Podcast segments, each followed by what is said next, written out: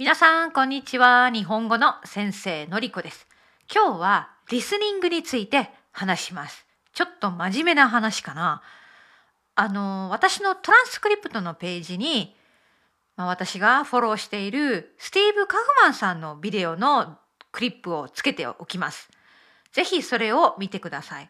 先日スティーブさんは私のポッドキャストにゲスト出演もしてくれましたがこのビデオはスティーブさんのチャンネルのビデオでどうやったらリスニングのスキルを伸ばすことができるかということについてスティーブさんの意見を話している動画なんですね。スティーブさんは本当にたくさん聞きます。いろいろ聞きます。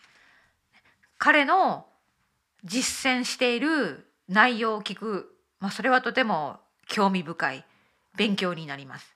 そしてそのビデオを見てもらって私のポッドキャストクラブのメンバーと、まあ、その時参加したのは3人だけだったんですけれどもディスカッションしたんです。あのビデオを見てどう思いますか？とても興味深い意見を聞くことができました。えこの3人の方は比較的レベルが高いです。中級まあ JLPD で言ったら N2 を受験したいまたは N1 を受験したいという3人ですね。レベルは高いです。そして私のポッドキャストだけじゃなくっていろいろなポッドキャストをたくさん聞いているので彼らのリスニング力はとても高いんですね。えー、そんな3人の中で面白い話があったんですが一人の人は、ね、最初哲平さんのポッドキャストを聞き始めたそうなんですね。で哲平さんのポッドキャストを聞いていて最初の、まあ、50エピソードぐらいは全然わからなかったそうです。全くわからなかった。そして哲平さんのポッドキャストにはトランスクリプトもありませんから字を読んで文字で確認することもできない。ね、聞いても全然わからない。ただねそこで落ち込まずにどんどんどんどん前に進んでいったわけですね。なぜなら哲平先生のポッドキャストエピソードが本当にたくさんあります。600ぐらいあるんじゃない？そしてですね少しずつ少しずつ変化が起きたそうなんです。ある日気がついたらあれ？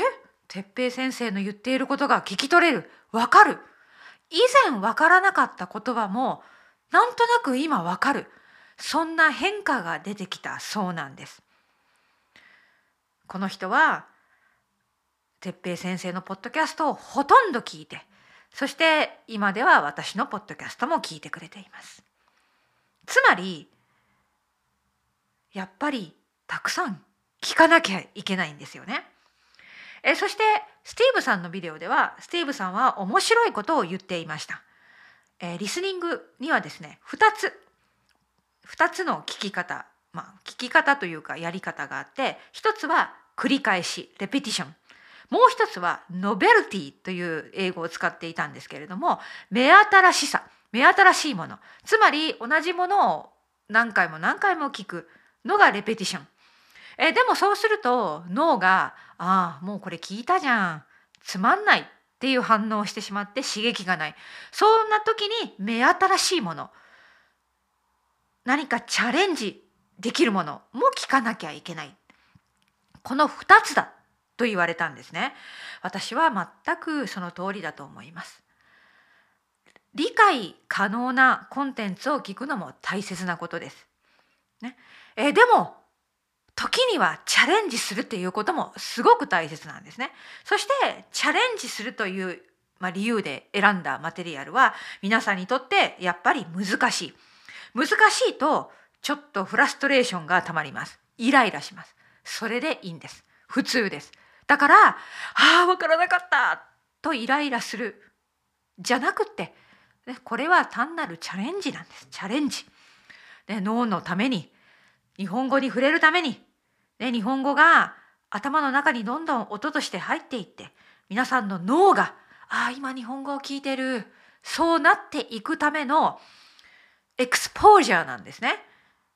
スティーブさんはそう言っていました。だから一つ何度も聞く必要がない完璧である必要もないどんどんどんどん前に進んでいきなさいと言っていたような気がします。皆さんぜひその動画を見てみてください。まあ私のこのエピソード今回はなんと362話です。哲平先生のポッドキャストね600エピソードぐらいにはもちろん届かない。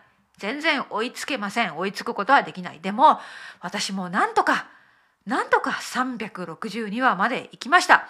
皆さん私のポッドキャスト最初から聞いてる人途中から聞いてる人全部聞いてるよっていう人いろいろいます。とにかく聞いてください。いろいろ聞く。とにかく聞く。新しいものにもチャレンジする。わからなくたっていい。完璧じゃなくてもいい。でも私のポッドキャストのクラブメンバーのようにずっと聞いているとある日突然あらわからなかったのがわからなかった言葉が聞けるようになったとか多分あの言葉はこんな意味なんだろうなと思っていた言葉がある日突然ピーン頭の中で100%理解できるそんな経験ができるんです諦めないで続けましょう。今日はリスニングの話でした。またね。